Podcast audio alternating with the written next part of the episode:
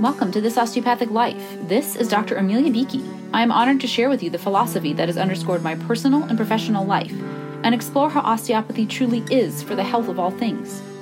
I see these principles in action every day in my varied roles as physician, parent, athlete, writer, musician, coach, and entrepreneur, and hope they will light the way for the path to your best health. Please note that while I am a physician, this podcast is intended to share general information and encourage discussion about medicine, health, and related subjects. The content provided in this podcast and in any linked materials is not intended and should not be construed as medical advice. Thank you for joining me for episode 8 of season 3 of This Osteopathic Life. I come to you today on location in Kalamazoo, Michigan. I am staying in the home of my sister and her family while they are away on spring break. And in the interesting time of COVID, this is the way in which we are interacting from a distance, from afar, while apart, sharing different experiences together and making the most of the situations. To be honest, I intended to record a podcast over the weekend to get back on the rhythm of solo episodes on Saturdays and conversations out on Sundays but I really lost track of time a bit and just out of routine. And so here we are. But I always trust that the episodes arrive at the time that they were meant to be here. And the concept, actually, that I'd like to talk about today really did emerge over the course of the weekend. And as I sit and look at some sunshine into which I will walk with my kiddos following this episode, is a reflection on a couple things that have transpired that are relatively connected. So we'll draw those threads in here. So the first stop on our spring break venture was my mom's house, my childhood home. And we spent some time there, you know, safely and shared a meal and a walk about town, looking at the different streets. I grew up in the buildings in various states of being, repair, disrepair, absence, you know, it's been an interesting evolution to witness the impact of industry shift and urban sprawl and to think about all that's evolved. My mom has lived in her house since 1965 and to think about what that neighborhood looked like then and in my own childhood and teenage years and then now and to see that and to see the consistency right, of her home of the hospital across the street from which we live, and then the changes in a lot of the spaces around that. And I had the experience of searching one of the trunks of materials and finding some historical notes from a relatively trying, perhaps one of the more trying times in my life that I can recall, which is really in that fifth grade space. I remember the difficulties of that year and I remember a lot of details about it. Our teachers went on strike that year, and it's so interesting to think about, you know, what the kind of general global universal energy and societal impact was happening then. You know, people setting up boundaries, advocating for themselves, noticing unfair treatment in that space, and how that actually was happening on a different scale for me personally and for many of my classmates in that time. And I know I was not immune from having contributed to the angst in that time because when you are hurt, you tend to hurt others. That happens. And for anyone listening who may have been my classmate in that time, I send my love, my thanks for being there, my apologies for contribution to the difficulties of that time. And to all of us now in this mode, many of us as parents, a lot of grace and space in navigating this time with our children and to our own parents appreciation for seeing us and hearing us and perhaps not knowing how best to support us in that time and to our teachers for all that comes up in that time you know how much is shifting how much is challenging in those years right? Turning 11 and 12 and then 13 moving toward you know that sixth grade realm. And wow right? Just a reflection and then seeing it in writing seeing some notes in writing and seeing this really deep need for external validation, which could be totally appropriate socially and developmentally, could be certainly reflective of my inherent personality. And as I've shared with you, being a six on the Enneagram, and looking for that validation and that sense of belonging, recognizing that interval in my life of moving from the private school system where my family had always gone and being you know the first one to really have a, a significant foray into the public school system for four years under the label of gifted and talented and we could talk about certainly what that label means because certainly all are gifted and talented in lots of different ways and in ways that aren't always nourished and nurtured and having so much gratitude for that space as i shared with you how much my experience with music meant to me. And I can see lots of benefits that I had from those four years in that space, lots of challenges too. And I saw them in writing right on the paper. Relationships that were initiated and that evolved in different ways because of departures from that system. But music was born for me in that experience. And I know certainly that was the reason I entered into that environment. And I really can't say that it would have happened any other way. And so, for whatever trials and tribulations emerged, so many amazing opportunities and lovely people that I met in that time came through. But my relationship to music in that space was so important. So, offering to all of us a reflection that we can look back what may have been the most difficult time in our lives and to see the threads in our lives that we benefited from in that space. And so that's a bit of an aside, but it was a key part of that experience. And I really could only read a few of them. And I haven't moved to make any full destructions of them, but it was fascinating to to take it in and just to see what emerged in that space. Another thing that happened while I was in my childhood home was an encounter with the scale in the bathroom. And to be perfectly honest, I've had a pretty open relationship with weight my whole life. I've been aware of weight and I definitely have some times when I might associate with it in not a most positive way. But I've also come to a realization about my body type and functionality and letting weight not be the primary measurement of success or of health in that space. To give you a little bit of background, and I shared a little bit about this as well, you know, growing up, I was a vegetarian for a long time and ate exclusively bread. And maybe someday I will record um, my story time, my storytelling around my love affair with bread and put it up on the podcast. That could be a fun um, separate episode. So, note to self to put that through.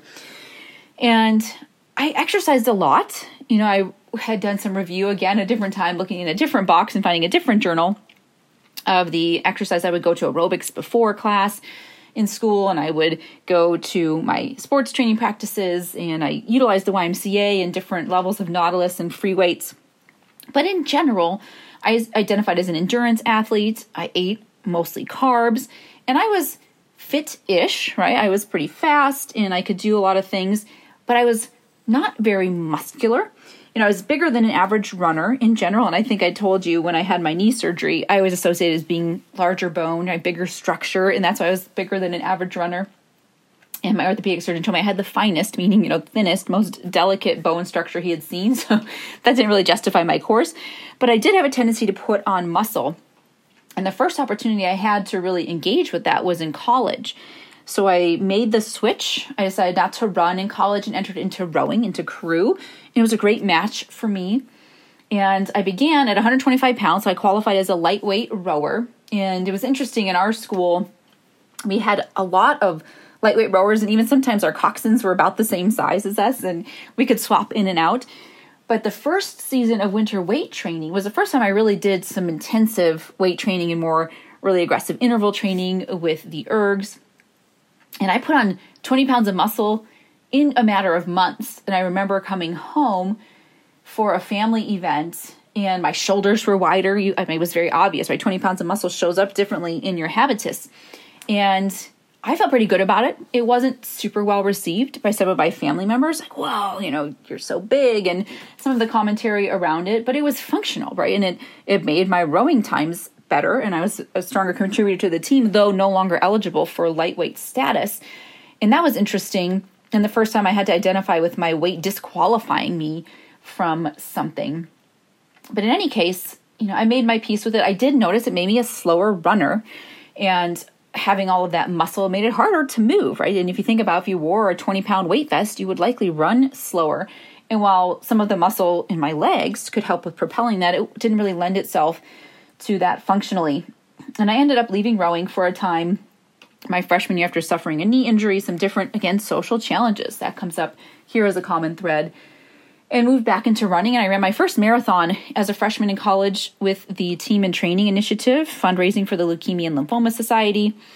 And going back to that faster, lighter weight speed, at this time, still, still a vegetarian in this. And I used some weight training, but I never went back down below 135. So I moved down from the 145 mark, but then this new set point was 135 because I didn't let go totally of the weight training. And actually, I was okay with that, right? Because I preferred that feeling of strength, core strength, and upper body strength. And actually, the appearance, right? There was more muscle tone and definition in that space. And so that was really where I reset to somewhere around that 135 mark, sometimes a little below, sometimes a little up, but really that was the new set point, and that seemed pretty reasonable. And I entered into triathlon and they're picking up more swimming, right? So you're building muscle in different ways. And I remember writing a blog post around the time I was training with you know Team USA to race in the long course uh, world championships, and noting right that I wasn't a runner anymore because I bicycled, right? And your your legs do different things for that. And then I swam and your shoulders shifted for that. And so I carried around more weight, right? But I was still pretty good with the run. That was still my strength. And also, I embraced it, knowing, right, that the strength that helped me in each of those disciplines, I was willing to make that shift for those. And then enter in CrossFit and a return to that more significant weight training and entering gymnastics movements and certainly finding lots of margins. We talk about growth at the margins. A lot of that happening in there. And really, you know, fluctuating again more toward the higher end of that landmark, but appreciating the appearance that went with it, appreciating the functionality, appreciating being able to move a barbell and then functionally in my life, having more general strength. And we'll take a little pause in there. So I had three pregnancies, and I was pretty consistent with my weight gain with each of them, interestingly, even with the first one having had undiagnosed gestational diabetes. And it was around the 29 pound mark and I was back to my normal weight within two weeks. You know, and not saying that's normal or appropriate, but that was just what my body did, right? It defaulted back to that space. And that was actually without exercise, especially my first pregnancy. I was precluded from exercise due to preterm contractions. Um, but I did breastfeed all my children, so there was a lot of caloric output there. And I default toward lighter weight and skinnier when I don't exercise, you know, for good, bad, or otherwise. That's what my body does. And so I was able to associate that, you know, and, and deal with weight gain in a, a functional way through each of those. And my latter two pregnancies with a lot of diet control to maintain a normal blood sugar, which I was grateful for. And it was actually my first pregnancy that led me toward eating meat. And there's been an evolution now to where I don't eat grains at all. And I eat more in the paleo realm, and sugar comes in and out of there but that's a fascinating investigation as well. And I also, this past year, had had two months of a whole 30, or mo- for the better part, you know, two out of the three months of the new year, eating no sugar, grain, dairy, legumes, or alcohol. And three of those five I don't eat at baseline. And I was finding I was actually eating more to stop myself from eating some of the treats. And so, all that to share, give yourself some grace and space around those places. So here we are, and I'm back at my mom's house, having had the context of what my set points were and the different body habitus. And so I stepped on the scale. I couldn't not. and even as much as I kind of already knew, right? Because I could feel in myself and I can see myself visually, you know, in a mirror in pictures and figured I was at the high end of my range. I have been running slower, right? And that usually means I'm carrying more mass around with me. I've been lifting heavier recently. You know, I have been continuing to lift weights in my backyard and garage gym. And I don't have a squat rack, so I don't often lift very heavy. But even just this past week, I had come pretty close to some of my one rep maxes for certain lifts, which usually means, right, there's more muscle mass happening in my body. So I already knew I was at the high end of my weight range, but I didn't have an official objective data point, right? So I stepped on the scale and it read 144. And I said, okay, right? And immediately there are thoughts of like, that's high, what are you doing? No wonder you're so slow, right? This dialogue ensues. Don't be surprised by that, right? When we come on there. And actually, my mom kind of exclaimed, whoa, you know, 144, that's high. But she said, but you're all muscle, right? It's all muscle. And for reference, I'm five foot five. I used to try to get five six, but really it's five foot five. And I haven't done the actual math. My BMI would be kind of high, taking me somewhat to the high end or even out of that normal range, which I've learned to not get caught up in, right? That's not the true measurement of what health looks like for me. In this past week, I had done a video recording of some lifts of that the higher lift that I had gotten to.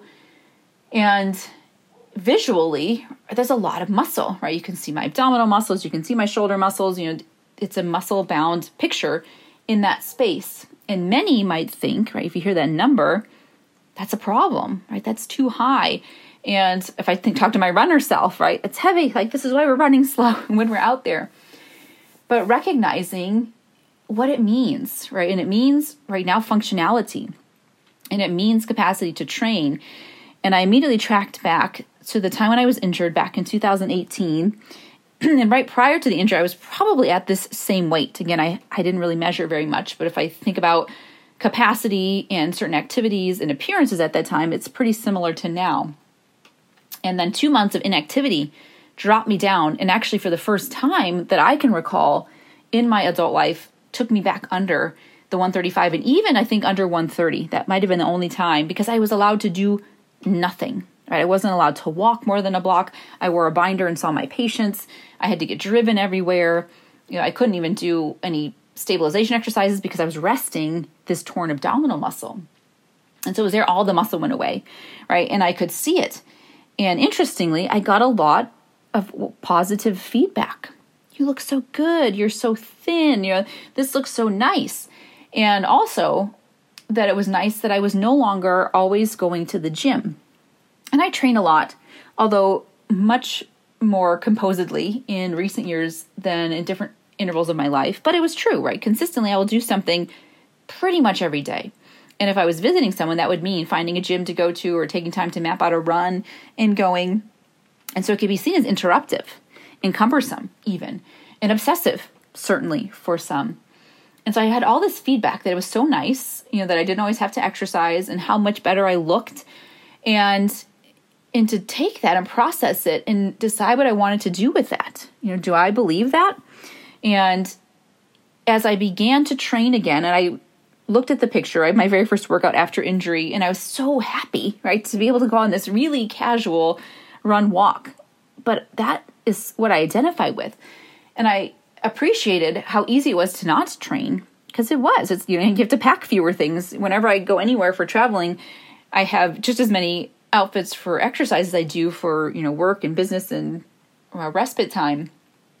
And it was right. I didn't have to find anywhere to go, and it it did take up less time. And I actually you know ate less food. So from a budget standpoint, it was overall more efficacious. But right, it wasn't me and it wasn't fulfilling to me and it wasn't being true to my whole self. But as I started to train and naturally gain weight, gain muscle mass, I would get some external feedback, but realize how much I had internalized it. Right? So thinking, wow, people really appreciated when I was more available and I looked this way. And then seeing how much we kind of honor certain body types and what that looks like and then also the surprise whenever I would share my weight. You weigh that much? You know, as if it were a problem. And and then there was one picture I had somewhere in the last year, maybe six, no, probably a year ago now. Time moves so much differently. And it was after a workout, and I looked quite muscular, very defined in this space. And I hesitated to share the picture, whether it seemed boastful or what judgment would come from it. And then at one point, it came up and I did. And your thoughts become your results, right? and I got all the feedback I anticipated. Some saying, wow, you know, impressive, goals, amazing. And some that said, oh my gosh, too much. Like, why would you want to look like that? And, you know, not feminine, all these different comments that come from it. And just thinking how much, you know, we allow ourselves to have an opinion, you know, on someone else's appearance, what we internalize, and then how much it can start to mess with our heads as to what we should be and how we should be and what is good and what is effective. And even really identifying as an athlete, really appreciating the functionality of my body, knowing how much I lamented the loss of that muscle those two months and watching it all just fade away was really traumatizing. And yet, as much as I was ready to build it back up, I heard all those dialogues around, might not be a plural word already, but you know, that it was bad to put on this weight and to gain this muscle and to spend this time and don't get injured again, right? To be sensible about it. And so recognizing we have so much noise to navigate through. And so I offer this to you if you have had any challenges with your weight, with your appearance, with your functionality, with opinions, with appearance, you know, with judgments, I hear you, right? And it really all still comes back to us loving ourselves, right? Us knowing our why for doing things and us honoring all the different versions of us. And so what that means is I close my eyes and I can see them, right? I can see all the pictures, I can see the live versions of me and all those stages of being and love them all. I love that doughy bread loving runner, all pun intended, and the lightweightedness that made me fast in that time and loving the capacity to put on muscle and show up, you know, and pull fast times for the boat.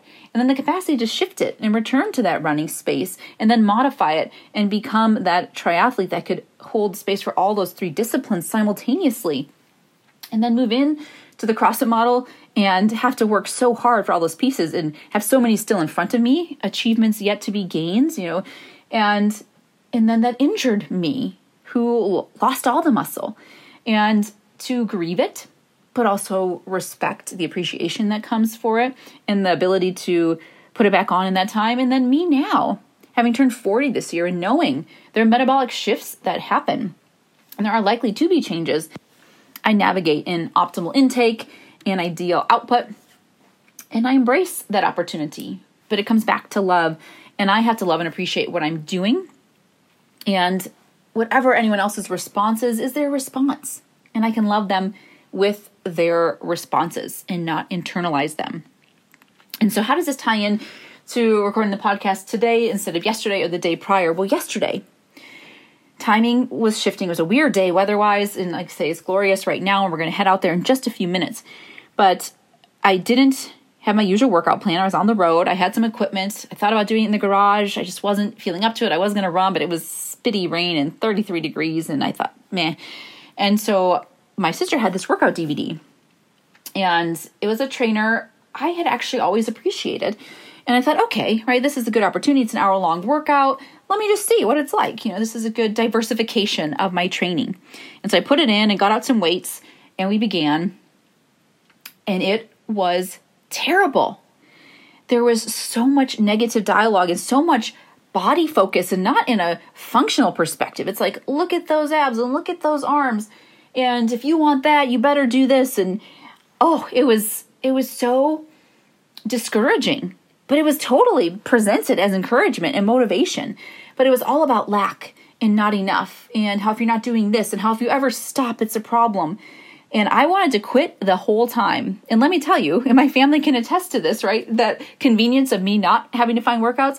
I can't recall times when I really wanted to quit. And not to say there aren't hard workouts and you're like, oh my gosh, but really, I'm in this space of like, more. What else could we do? This is amazing. You know, I will do work during the rest intervals, which is somewhat deranged, maybe not most effective training, but I'm much more in the more camp and true enjoyment of the workouts.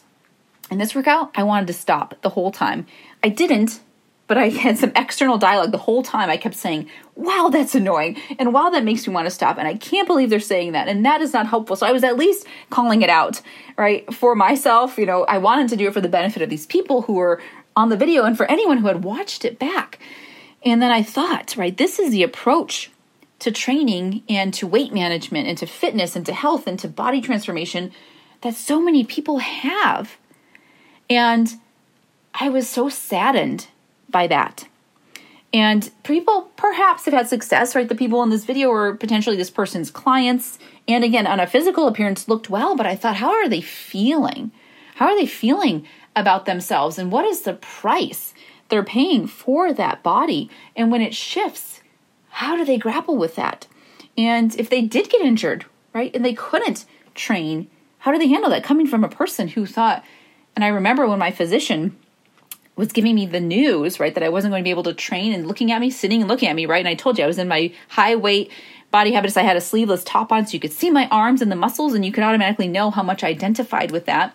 He's like, You're not going to like this, right? You're not going to be able to train for two months. And I said, Oh, just not this and this. Like, no, nothing. And just that impact, whew, right? If I identified only as that athlete, what that would mean, it was already hard enough because I identified very much with the athlete, but also recognized it as something I was doing and not who and how I was. But the way it was presented in this video was like, if you ever stop, right, that is failure and it's never going to recover from that. And I just, I finished the whole thing almost to bear witness, right, and to recognize the dialogue we have in so many ways, not just in fitness right? But if you don't get that grade, what does that mean about you? If you don't get that promotion, if you don't get this degree, if you're not the national expert in this, what does that mean about you? And it reinforced for me the work that I'm doing for myself, right? Because the work always begins with us. And listening to that dialogue and navigating it and recognizing that I still have work to do and a whole lot of gratitude for the work I have done and the support systems I have around me and bringing the osteopathic concept forward, speaking to the health right, rather than the lack. And then coaching and I tracked back through my experience with CrossFit. And yes, there's encouragement, right, to to push harder, and that you can do it. But I really never heard it through the tone of or else, right? Or if you don't, then this, right? It was really through the space of what can you do? And often the time of what should you stop doing, right? What should you scale to and where should the rest be? And how do we modify this to optimize your success in this space? And then more recently in relationships I've had in coaching in the athletic realm still that what you're doing is enough because you are enough. And this thing that you're doing is a thing that you're doing. It is not you, right? It is not defining your worthiness as a person. And to be able to then celebrate whatever it is you're doing one minute, five minutes, 10 minutes, an hour, 10 hours, right? People can have different realms of the way in which they engage in fitness, but recognizing it as an activity that they're choosing to do out of love for themselves for their benefits of their health, perhaps for physique if that was the goal, perhaps for speed if that was the goal, perhaps for strength or power, but still from love of self. And I had so much gratitude for that opportunity. And then also for coaching outside of athleticism and seeing that opportunity to know, right, that you are 100% worthy no matter what. And then you can do all these other things and you can do them to whatever degree works for you that you choose to do. And recognize your amazing capacity. It's enormous. And step into it out of love and not lack. And not to think, I better do this or else. Or if I quit, then I have failed. And even that quote comes up from some very motivational places, right? The only way to fail is to quit. But also, what are we meaning by quit? And what are we ignoring when we made that hard and fast rule? Because sometimes there's information, right? Quitting pulling the suitcase out of the car would have probably spared me the ab tear. Although we could look at a whole cascade of events, and I'm not blaming one entirely, right? But seeing I can power through this doesn't always have these benefits. And absolutely finding those margins. And there are times, yes, right? We just gut it out and we might know we have some consequences to pay, but we've assessed risk benefit ratio, or we've known that this one time in our lives it's worth it or okay, or again, we're just acknowledging it consciously. But all of this to say, right, where is the love? And where is the self? And where are you identifying? And where can you expand and integrate that? and recognize that offering yourself that grace and space and kindness and tenderness and love for who and how you are is offering everything to the world around you. Because when you have that and when you honor it and own it and live it and love it, the world sees that. And you're inviting others to do the same. And when you are offering encouragement, listen, right? And when we are coming from a space of intending to motivate and to identify the capacity and possibility, just check in and say, how does this sound? Right? And how does this sound to this person this moment? Am I meeting them where they are? Am I honoring their amazing personhood and their capacity for greatness? And offering to them that whatever they do, fantastic. And who they are, 100% worthy, lovable, amazing, intact, no matter what. And if you are entering into a space around fitness or around the evolution of yourself into certain professional tasks or in your relationships, notice the opportunity you have to speak to yourself lovingly and to say, I'm enough. I am who I am. I am perfectly formed. And, right, that's not a complacency standpoint. That doesn't mean you can't make any changes. It means you will make changes from a space of love in a sustainable way that will actually have meaningful impact in the long term. And you can take it with you wherever you go. Thanks for joining me on this journey through childhood, through social challenges, through body image relationships, through weight management and nutrition, through fitness, through self concept, and always back to the health, into self love. This is Dr. Amelia Beakey with This Osteopathic Life. Thank you for listening.